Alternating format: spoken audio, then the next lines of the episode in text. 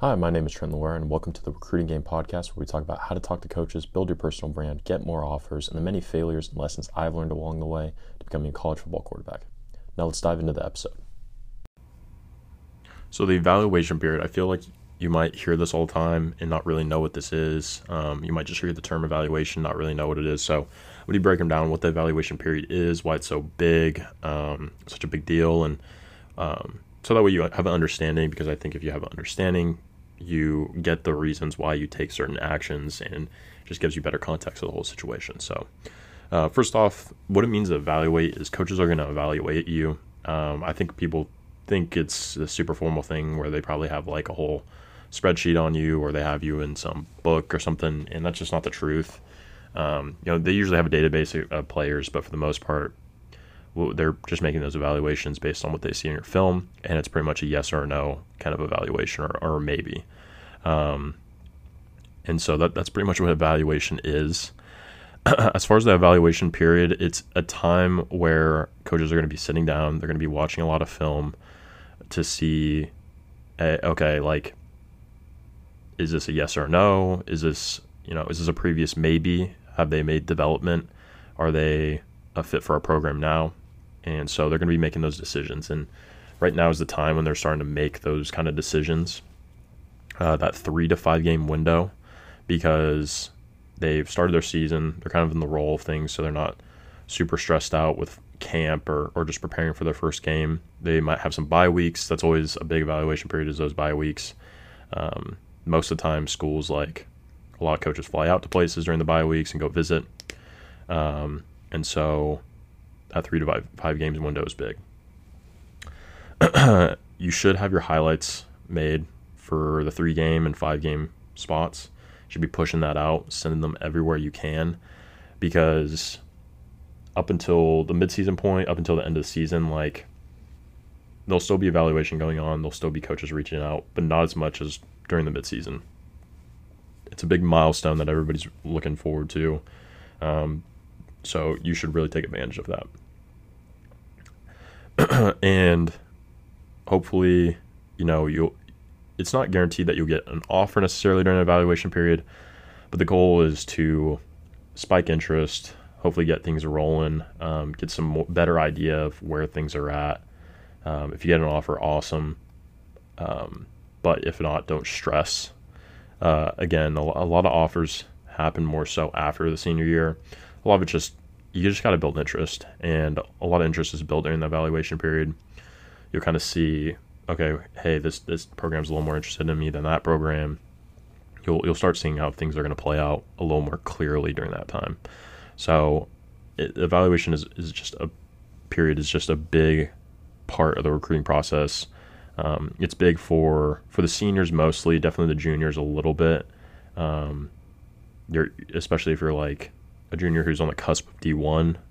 I'm sure you went to camps and you heard from a lot of coaches, hey, send me your three game highlight, send me, send me your five game highlight. The three game window definitely was used to be a bigger thing because that's was usually the point when coaches could first contact you uh, around that September 1st mark. But now, because of rules adjustment, uh, coaches were able to contact on August 1st. So it's not as significant, but it's still, you know, they need to see film and they they're not. They don't care about the first game. They don't care about the second game. They want to see a col- uh, collective game film, so that way they have a better idea of how you're performing, what you look like as a player. Have you developed since the last time they've seen you? Um, have they? Are you just about the same? Are you not really that impressive on film? Because I think for a lot of people, like if you're a no, like uh, again going back to that yes, no, maybe. Um, you know, if you're a yes, then you probably got offered or you've already gone on a visit or you're, you're getting contact on the daily, you're probably not even listening to this. You're probably not even that stressed. If you're a no, you never heard anything uh, from any coaches or um, just certain coaches, then that's just a sign that you're just not a fit for the program. They don't feel like your talent level is there or, that you're even going to get there. Um, and I imagine a majority of you, like I was in my recruiting process, were a maybe. And so what that means is they were interested in you. They think you're you might be a good fit, but maybe the talent level just wasn't quite what they were hoping for. And so what they're going to do is they're going to go back, they're going to go kind of wait and see what you do because for the most part, what they're looking for is dominant performance. So they're not necessarily expecting you to be amazing and to wow them and, and for them to offer you. But they're just saying, like, hey, man, we're interested in you. I, I'm not saying this is to work, but like, send me your, your five game, three game highlight and we'll see. Like, we'll see what happens. If you wow us, you wow us and awesome. You know, we're, we're to be stoked, but like, don't, you know, don't get your hopes up. And that's the truth uh, because, you know, there's only so many spots and most of them are taken up and they're just looking to fill a couple and they want to fill them up with the best guys they got. So if you're maybe, uh, you know, highlights are the emphasis. If your highlights aren't good, then you know, nothing's to happen. Um, film is, is really the basis of a lot of recruiting. And so, you know, you just want to make sure you push it back out to them, see what they say. Uh, if you don't get a response, continue to follow up until you hopefully do. If you do get a response, um, try to push for more, try to push for a visit, um, see if they really think of you as a scholarship player, and just keep on playing that game, man.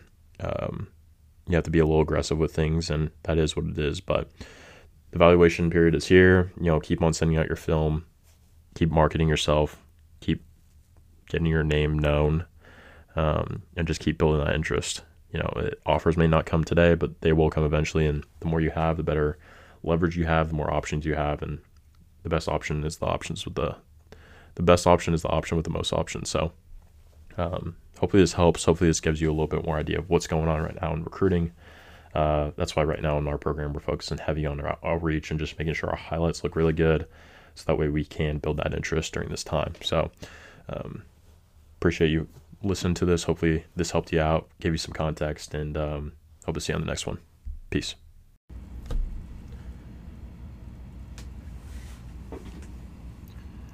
Thanks for listening to the Recruiting Game podcast. Really appreciate you listening. And if you want more information on recruiting, more in depth knowledge to help you get recruited or your son get recruited, then go ahead and click the link down below or search up my name on Twitter. And you can go and subscribe to my newsletter, the five minute recruiting playbook, where I send uh, emails to your inbox daily to help you get recruited and hopefully accomplish your dreams of playing college football. Thanks. Peace.